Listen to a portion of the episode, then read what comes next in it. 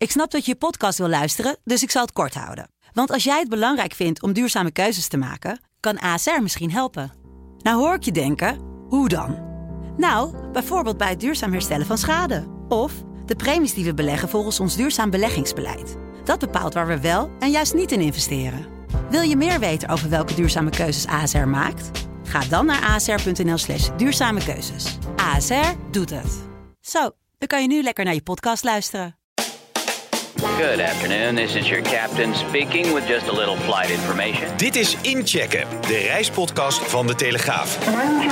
Met Iteke de Jong en Koen Nederhof. Ja, welkom bij weer een nieuwe editie van Inchecken. De vakantie is begonnen, of althans in ieder geval voor Midden-Nederland. De rest volgt snel natuurlijk. Waar kan je nog heen in alle chaos? Wat is de stand van zaken op Schiphol? En hoe leuk is het op reis te gaan als het 45 graden is op je vakantiebestemming? Daar gaan we het maar eens over hebben, Iteke. Ja, Goed je weer te zien. ja. Heb jij een fijne vakantie gehad? Ja, ik heb echt een hele chille vakantie gehad. En eh, mijn moeder grapte wel van, nou, als jij ergens heen gaat, dan wordt het de dag daarna, of de week daarna 45 graden. Ik had dat uh, nou, anderhalf maand geleden toen ik in Spanje zat. Toen was het heerlijk weer. Ik ging weg en toen eh, werd daar smoorheet. Dat gaat nu ook gebeuren in Frankrijk waar ik zat. Ik heb echt, ik heb echt genoten. 4, 25 graden, zonnetje. Lekker. Ja, de peuter kwam terug op eh, de, op de, op de opvang weer zijn eerste dag. En eh, werd gevraagd van, wat heb je gedaan in Frankrijk? En hij zei, heel veel croissants gegeten. Dat was Ja. wel... eh, Hoogtepunt dat, van de vakantie. vat heel goed samen wat we hebben gedaan. Dus ik, ik ben weer helemaal zen teruggekomen. En de rest mag nog aan. En, Ja, en of die het zen houden, dat is de Nou, vraag. Eventjes, hè, want laten we maar even beginnen met die hitte die eraan zit, zit te komen. Rondje Europa, Spanje rekent op een hittegolf van 10 dagen met temperaturen van 46 graden. Frankrijk gaat richting de 40 graden. Dat is ook leuk als je daar aan het wielrennen bent. Italië is nu al 37 graden, is het enorm droog, dreigen bosbranden. Portugal heeft al bosbranden. Nou, alsof we nog niet genoeg hadden eh, op eh, het lijstje van eh, problemen als je op vakantie gaat. Het wil maar niet rustig worden Heb- op alle Heb fronten. jij wat wel eens meegemaakt dat het, dat het 45 graden was? Ehm, 43 is Oké. het maximum wat ik heb. eh, oh nee, ik lieg. Een paar weken geleden was ik eh, 47 graden in Doha. Ja. In, eh, maar dat was geen vakantie, dat was werk. Ja, oké, maar, maar eh, goed. Misschien Maar met dan- vakantie heb ik in Australië ooit. Zat ik, eh, ik zat ooit een keer in Australië begin 2010 en toen was daar een hittegolf. Toen was het 42, 43 graden. Ook een keer in Zuid-Afrika moet ik zeggen. Dat het ook 41 graden was. Ja. En ik weet nog dat het toen afkoelde en dat ik echt op de hotelkamer lag en dat ik ineens een koele stroom van buiten voelde komen. Toen sloeg het weer om, eindelijk, na 25 graden. Oh, en dat is een heel stuk aangedaan. Nee, maar het, het zal je, hè, want, want we hebben allemaal zwarte zaterdagen aangekondigd. Hè, het zal je komende zaterdag maar gebeuren. Dat je op weg gaat naar, naar Frankrijk met je, met je kids in het autootje. En dan sta je in die file en dan warmt het maar op, warmt het maar op. en Nou dan is het ja. goed 40 graden. De wegenwacht Ja. die moet zich echt opmaken dan voor echt eh, totale chaos waarschijnlijk. Ja, ja. Ja, en, hè, maar goed, en, ik weet niet of wij de plek zijn die om nou gelijk tips eh, te gaan geven, maar Neem zorg dat je genoeg mee. water meeneemt. Ja, maar ook hè, zorg ook dat je gewoon limonade meeneemt, zoutjes. Je zweet je natuurlijk helemaal de pestpokken, word je op een gegeven moment word je flauw. Maar ik heb het wel eens meegemaakt dat het 48 eh, graden was op vakantie, met ook bosbranden, dat was in Turkije. Ja, je kan alleen maar in het zwembad liggen. We konden echt letterlijk, maar dan deden we, hadden we een airco in ons eh, appartement. Deden we de deur open. En dan is het alsof je een soort van muur eh, van warmte inloopt. Ja, dan ga je in het zwembad liggen. En tussendoor een beetje, een beetje eten. Maar dat was het ook wel. Ik vond er niet echt per se een heel erg lekker vakantiegevoel eh, aan hangen.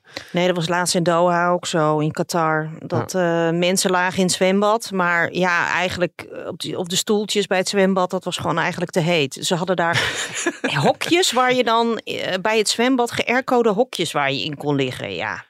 Ja, goed, ik was daar dus niet voor een vakantie. Maar wat daar dan eh, de lol eventueel van zou zijn, dat is natuurlijk echt... eh, nou, dat is ver te zoeken. Ja, toch is het volgeboekt. Hè? Dan kan je denken van nou, blijf in Nederland. Goed, eh, we gaan hier uiteraard niet de 45 graden aantikken.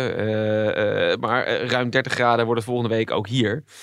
Dus dat is ook hier lekker zweten op de camping. En er zitten nogal wat mensen op de camping, hè? Ja, hebben het een is rondje echt gedaan, storm is het eh, gelopen, met name in eh, de kust. Ja. de Limburg, Brabant. Waddeneilanden, Limburg, Brabant, Zeeland. De traditionele favoriete stekjes. En eh, opvallend ook is ook dat er ook weer buitenlandse gasten weer naar Nederland komen. Bijvoorbeeld in wat minder traditioneel toeristische gebieden, zoals Groningen of zo. Daar is bijvoorbeeld bij de boeren kun je nog steeds uh, terecht op de camping. Ja. En ook uh, Landal, die had nog wel wat plekjes uh, hier en daar. En ik denk voor last minute boekers, hè, mensen die nog twijfelden of ze naar Frankrijk gingen. Ja, die gaan blijven natuurlijk nu in eigen land. Nu Ja. Als de temperatuur 30 graden wordt. Dat waarom, zou je naar, Ja. waarom zou je die 1200 kilometer willen rijden in de hitte? Het kost trouwens ook nog wel wat. Hè? Ja, benzine is niet, eh, is benzine is natuurlijk eh, ook duurder geworden. Dus, en dat is ook iets wat dat. ehm, heeft het eh, Nederlands Bureau voor eh, Congres en Toerisme ook vastgesteld. Dat eh, ja, die hogere kosten, met name voor brandstof, dat is ook een overweging voor de Nederlanders om dichter bij huis te blijven. En dan hoef je ook misschien nog niet eens per se te denken aan Nederland, maar bijvoorbeeld ook de Eifel. Hè, dat is ja, Duitsland, België, een beetje daar het grensgebied. Achter de Ardennen, zeg maar. Nou ja, dat is een paar uur rijden. En dat soort vakantieadressen, dat is eh, ook aantrekkelijk op dit moment voor eh, de Nederlanders. En wat een verschil met een jaar geleden. Want toen Ja. zat ik in de Ardennen met die enorme, eh, Met die overstromingen. met die overstromingen. En Ja. eh, eindeloze regen, dag aan dag. Ja, het kan verkeren, hè? Zo Ja. zie je maar weer. Nee, zeker. Het is inderdaad precies wat je zegt. Ik hoorde inderdaad van, van Belvilla ook, hè, even die vakantiehuizen, giganten. Dat België is populairst onder de Nederlanders. En daarna Nederland. We blijven een beetje in de buurt. En, en inderdaad, veel eh, toeristen die hierheen komen, dat zijn dan de Duitsers en de Belgen. Want ook die willen niet per se eh, heel ver wegreizen. En Het heeft natuurlijk ook mee te maken hè, dat daar de luchthavens in dezelfde chaos zijn gestort als Schiphol. Ja, moeten we daar al over beginnen Nee, of gaan we dat, later Dat doen? gaan we tot het einde bewaren. Ja. Ja, u dacht dat wij het er niet over gingen hebben. Nou ja, nee. Ja, en eh, de hotels, nou aan de kust allemaal volgeboekt. Maar in de steden, daar is nog wel wat ruimte. Want ja, een aantal groepen van internationale toeristen. Bijvoorbeeld de Aziaten, die zijn nog steeds niet eh, terug. Nee. Dat betekent dat de bezettingsgraad nog, nou het viel me eigenlijk nog niet tegen, 79 procent. Vergeleken met 87 van eh, voor de coronacrisis. Dus ze trekken wel een been bij, maar het is niet eh, hutje-mutje. Zoals je eigenlijk, hè, iedereen heeft het nog steeds over heel druk, heel druk. In Amsterdam bijvoorbeeld. Maar eigenlijk is dat dus nog steeds niet terug op het oude niveau. Nee, nee. Heel erg, eh, ja, grappig of juist niet. Of Ja, laten we hopen beetje- dat het zo ook blijft. een beetje zorgwekkend. Eh, ik ben het ook wel gewend inderdaad dat in Amsterdam het, het een totale chaos is met toeristen. Maar ik vind het nu eigenlijk niet meer lekker om er doorheen te fietsen. Nee, nee Eh. ik, het viel me op dat het best wel druk was eh, in de stad de afgelopen dagen. Maar goed, dat is dus nog niet eens wat de stad zou kunnen hebben. Nee, precies. Nou, dan heb je nog de laatste dingetje waar ik nog even naar heb gevraagd zijn de, de bootjes. Sowieso heel veel mensen hebben een boot gekocht in coronatijd. Eh, hè, de een kocht een hond, de ander een boot. Dus er werd er gezegd, nou, het wordt heel druk op het water. En als je nu nog een bootje wil huren, zeker een bootje waarop je kan overnachten. Nou, echt forget it. Oh, dus dat is wel populair gebleven. Ja, ja maar dat, dat is bij uitstek. Het is, het is eh, lekker weg in eigen land. Je kan van, makkelijk van de ene plek naar de andere plek. Mensen hebben dat helemaal ontdekt. Ja, eh, als je daar nu nog achter komt dat je dat eigenlijk graag wil deze zomer, dan ben je gewoon wel te laat. En dat zijn ook pittige prijzen Ja. in het eh, hoogseizoen. Ja. 2 tot 3000 euro is niks voor een week. Nee, dat is bizar, hè? Ja. Ja. Ja. maar dat, dat is toch een beetje all over the board dat ik dat hoor, hoor. Want wat, of je nou inderdaad een staakerven in de Ardèche wil, eh, een huisje op, eh, in, eh, in Zandvoort of een, een bootje op, bij de Waddenzee.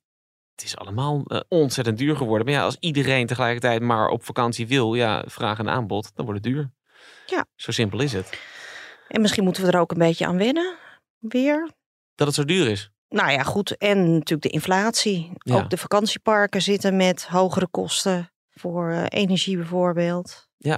Ja, dat verschilt per vakantiepark. Ik heb dat toevallig een tijdje terug aan Centerparks gevraagd. Van, joh, worden jullie tropische zwemparadijzen nu niet eh Ja, beetje te duur. mediterrane zwemparadijzen? Moet het de kachel daaruit? Maar die hebben dus langdurige contracten. Dus die zitten voorlopig nog wel goed. Maar ja, dat geldt natuurlijk lang niet voor elk vakantiepark. Hè? Eh, En zeker de misschien wat, wat kleinere. Ja, daar gaat het dus al wel aantikken. En dat is wel een probleem. En als je nu bedenkt, ik haal toch die oude tent eh, maar uit de, de berging of van zolder. Kun je dan nog ergens terecht eh, op een camping? Jawel. Ja, je komt, er, je komt er echt nog wat tussen, maar, maar waarschijnlijk niet op de plek waar je het liefst heen wil. Inderdaad, hè, die camping eh, in het bos eh, vlakbij het strand. Ja, dat kan je vergeten. Hè, je moet gewoon even goed zoeken, eigenlijk. En dan kan je echt nog heus wel ergens terecht. Ehm, Ja, je had gewoon eigenlijk er eerder bij moeten zijn. Dat is dan nu toch de harde boodschap. En zeker hè, na de meivakantie hoorden we dat al. Dat, dat eh, mensen zoiets hadden van nou, ik ga in ieder geval niet vliegen. Want dit circus ga ik me niet aan wagen. Dat zie je dus nu in dat het allemaal volgeboekt is. Ja, Vakantieverlei mensen zijn hebben toch van- geschakeld. Ja, ja. Vakantieverlei zei ook van nou, hè, eh, Italië, Kroatië, Frankrijk. Dat is eigenlijk nu ook al volgeboekt. Want mensen hebben geen fly drive. Maar die zijn gewoon zelf met de auto die kant op. Ja, dan ga je dus nu je, je blik verleggen naar dichterbij. Hey, we gaan even een paar, paar kleine, nou ja, kleine, kleine nieuwtjes bijpakken. Jij had vandaag, eh, en we nemen woensdag op, zeg ik er gelijk maar weer even bij, een verhaal over eh, het vertrek van René de Groot bij KLM. Ja, de operationeel directeur. Nou denk je van ja, wat heb ik daar nou vredesnaam mee te maken als podcastluisteraar dat daar een, een operationeel directeur vertrekt. Maar het is nogal een opvallend eh, vertrek. Het gaat naar de directe concurrent. En dan moet Ja. ik het er toch even over hebben, want hoe, hoe kan dat?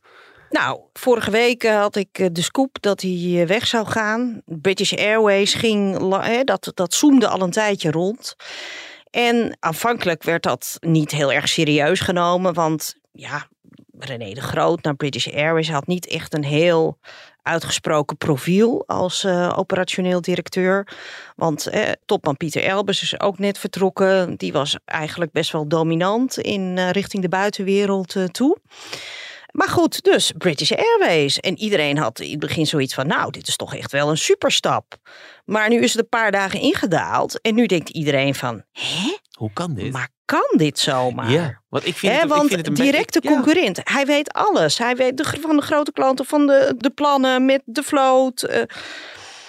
ja, kan dat zomaar? Nou, lang verhaal kort, dat kan dus. Bij KLM hebben ze wel eh, contracten eh, in de directie, die kennen wel een concurrentiebeding.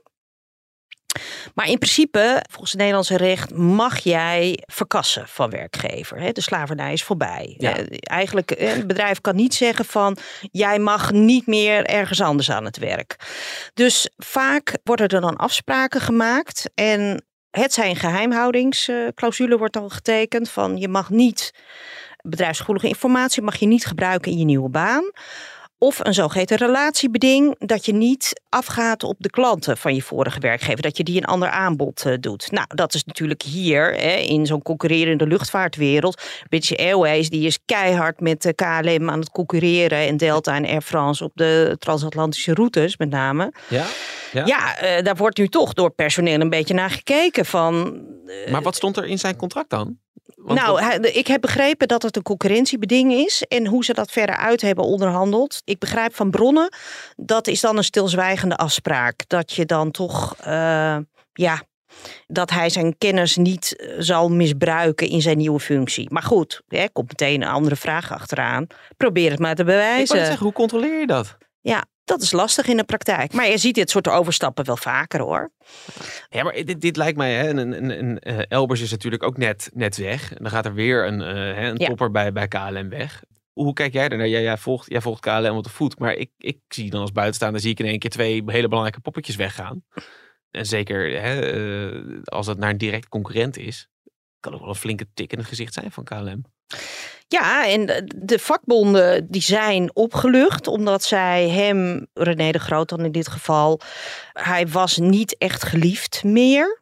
eh, Moet ik eh, op zijn zacht gezegd eh, zeggen. Ja, ik hoor dat er een gejuich in de cockpits was toen bekend werd dat hij weg zou gaan. Een gezellige afscheidsborrel. Als dat ervan komt. Eh, ik, voor mijn gevoel verdwijnt hij vrijdag als een dief in de nacht. Stille Willy werd hij ook wel genoemd. Oké. Dus aanvankelijk was er een soort van opluchting. En nu is er een soort van eh, realiteitsbesef? Ja. van... Ja, worden we als bedrijf niet heel erg kwetsbaar. Maar de Raad van Commissarissen, die heeft hem toch op de een of andere manier... Hebben ze, ja, ze kunnen hem toch ook niet vasthouden. En zijn contract zou ook niet verlengd worden volgend jaar. Dus het lijkt alsof hij hier heel handig tussendoor slalomt. Hè? Hij heeft goed op tijd ingezien dat zijn contract niet verlengd zou worden. Hij is kennelijk gesprekken aangegaan met de andere bedrijven. Hij maakt een mooie stap naar in dezelfde functie bij eh, een grotere airline. Ja, probeer iemand dan uh, maar tegen te houden. Als, je, als je toch al eigenlijk op de schopstoel zou zitten volgend jaar, dan kun je ook moeilijk zeggen als raad van commissarissen, nou, nu nog maar even niet. En kennelijk zijn ze toch uit elkaar gegaan. En het is nu wachten op de nieuwe operationeel directeur. Er zijn een aantal mensen bij KLM intern gekwalificeerd om zijn eh, taken over te nemen. En nu op dit moment zijn de taken verdeeld onder een aantal mensen. De ondernemingsraad die zei wel tegen mij van ja, de timing is wel wat ongelukkig. Ja, me dunkt. In, uh, nu met al die chaos. En uh, de nieuwe topvrouw Marja Rintel, die heeft op zich operationele ervaring. Maar ja, die moet ook met Den Haag schakelen. Die moet CAO-onderhandelingen starten. Schakelen, met, met, Parijs ja. schakelen. Dus ja, dan heb je eigenlijk niet de ruimte om je dan ook nog tegen al dit soort operationele problemen, waar KLM natuurlijk dagelijks mee kampt. Laten we dat niet vergeten. Vluchten worden gegrapt, passagiers eh, missen hun vluchten. Bagage blijft achter. Bagage ja. blijft achter. Dus het is eigenlijk één grote zooi, is het op dit moment. Eigenlijk moet is dat iemand... de reden waarom hij wat minder populair was geworden? Dat hij minder populair, René de Groot al was geworden, dat heeft zijn oorsprong in het loonoffer. Wat is uh, afgedwongen door de Nederlandse overheid. Voor de mensen die dat vergeten zijn, KLM kreeg een lening om de coronacrisis te overleven twee jaar geleden. En de politiek die heeft toen van KLM een soort van sociaal experiment gemaakt. De politiek ging bepalen dat de KLM'ers tot 20% van hun arbeidsvoorwaarden in moesten leveren. Nou, de vakbonden werden daar buitenspel uh, gezet. En die ging op eigenlijk, uh, ja, de politiek ging op stoel van de directie uh, zitten. En de vakbonden hebben zich daar toen tegen verzet. Met succes, want de International Labour Organization die heeft deze stap van de Nederlandse politiek veroordeeld. Maar wat nu het zeer is bij die vakbonden, zij zeggen van nou, René de Groot en ook Pieter Elbers, die zijn onvoldoende voor onze rechten en voor onze bedrijven opgekomen. Die hebben zich eigenlijk altijd een beetje verschuild achter wat de overheid dan wilde. We, kunnen niet anders, een beetje in die trant. En dat heeft gewoon heel veel kwaad bloed gezet. Begin dit jaar, in, april, hebben een aantal vakbonden zelfs ook een brief gestuurd naar de Raad van Commissarissen dat het tijd was voor een nieuwe start en herstel van vertrouwen binnen het bedrijf. Nou, als zulke brieven naar de Raad van Commissarissen gaan, dan uh, zijn de verhoudingen niet meer echt gezellig uh, te noemen hoor. Maar dan hebben die vakbonden vast ook wel een idee wie ze daar nu op die plek zouden willen neerzetten. Ja, ik hoor daar nu verschillende verhalen over. Maar um, Vincent van Hoof, die, die is hoofd van de vliegdienst. Dat is een, ook een piloot. En die neemt dat nu tijdelijk waar. Er gaan ook geruchten dat misschien Ton Doortmans, dat is de man van de technische divisie van KLM. Dat is echt een vakman, operationeel sterk, charismatisch. Dus die wordt ook gezien als een uh, potentiële kandidaat. Maar goed, we hebben ook nog Parijs natuurlijk, die ook. Uh, die zullen ook wel even mee willen praten. Die zullen ook wel even mee uh, willen praten.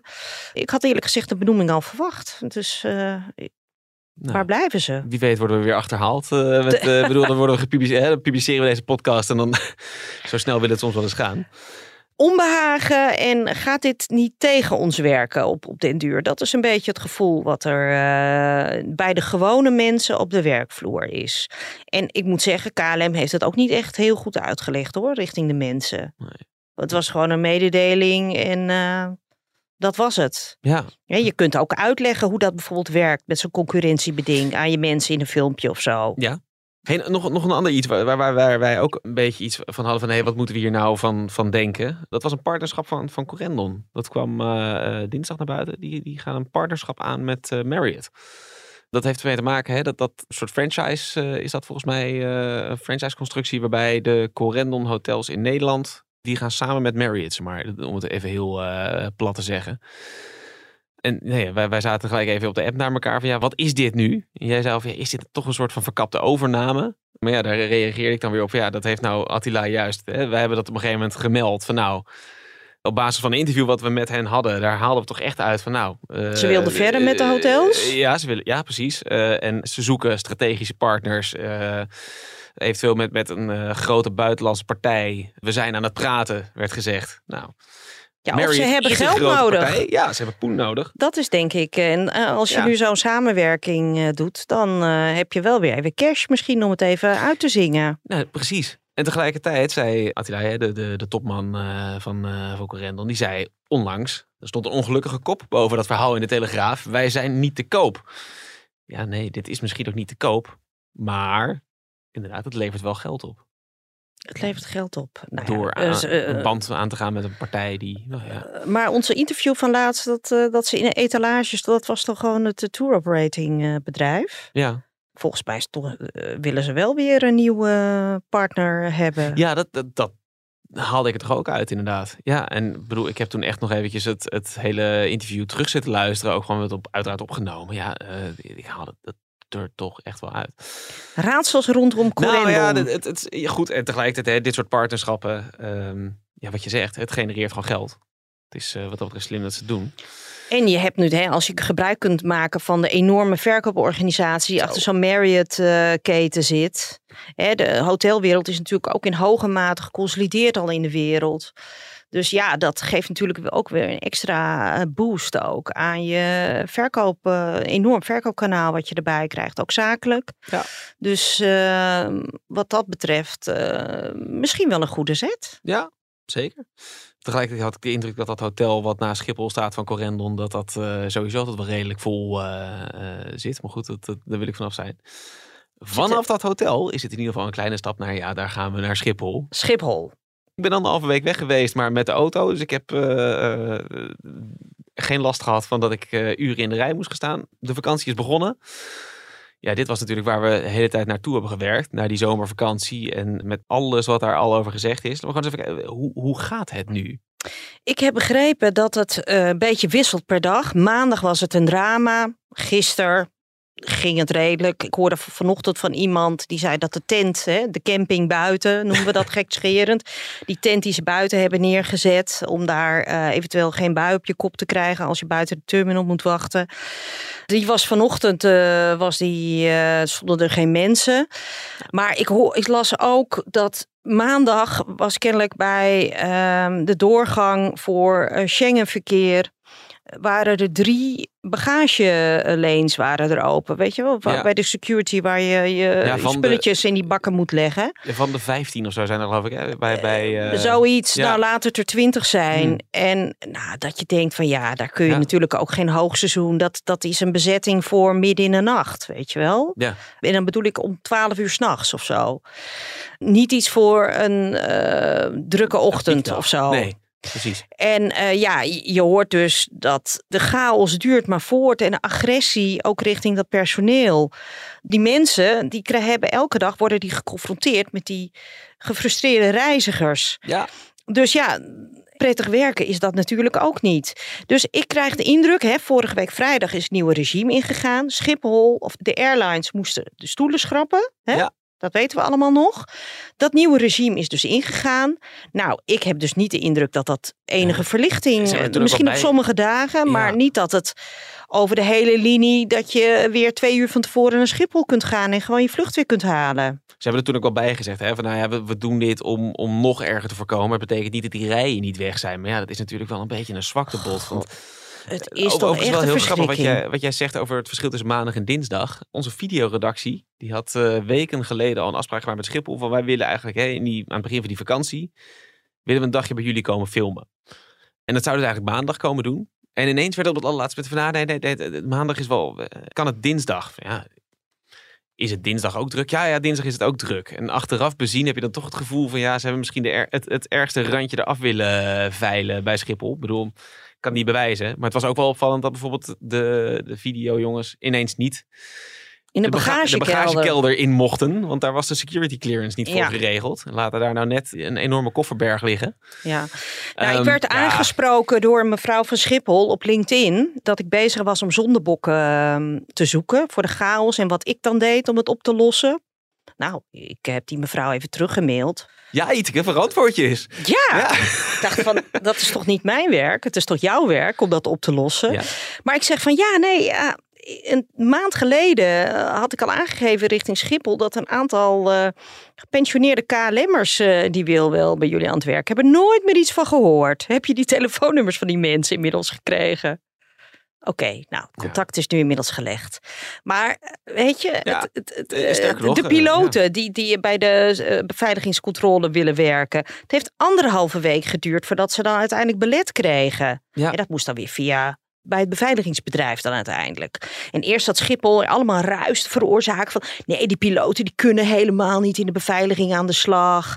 En uh, ze kunnen desnoods nog een koffer sjouwen. Terwijl de piloten zeiden, ja, wij, hebben, wij zijn gescreend door de AIVD. Dus nou ja, ja met, met een instructie uh, zouden we toch misschien wel iets kunnen doen. Dus weet je, bij alles, ook met zo'n initiatief... in plaats van dat ze ze zeggen van... fantastisch, kom erbij, ja, we, we gaan het regelen. Ja.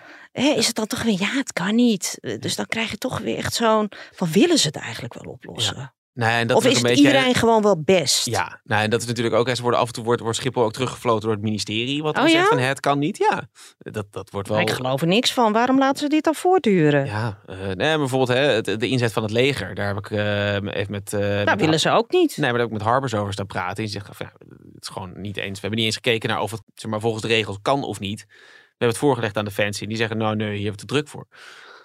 Niet, niet, niet, dat, niet. dat is niet. het dan. Ja. ja.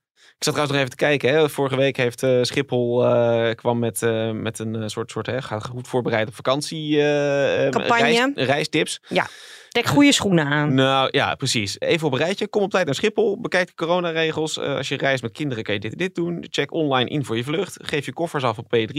Probeer zoveel mogelijk in je handbagage te doen. Download de Schiphol app. En inderdaad, doe goede schoenen aan. En doe je jasje alvast uit in de rij. Whoop-de-doo. Ja. hier, het, uh, hier hadden ze ook misschien iets meer van kunnen maken. Hè? In uh, 2,5 maand tijd die ze als voorbereiding hadden.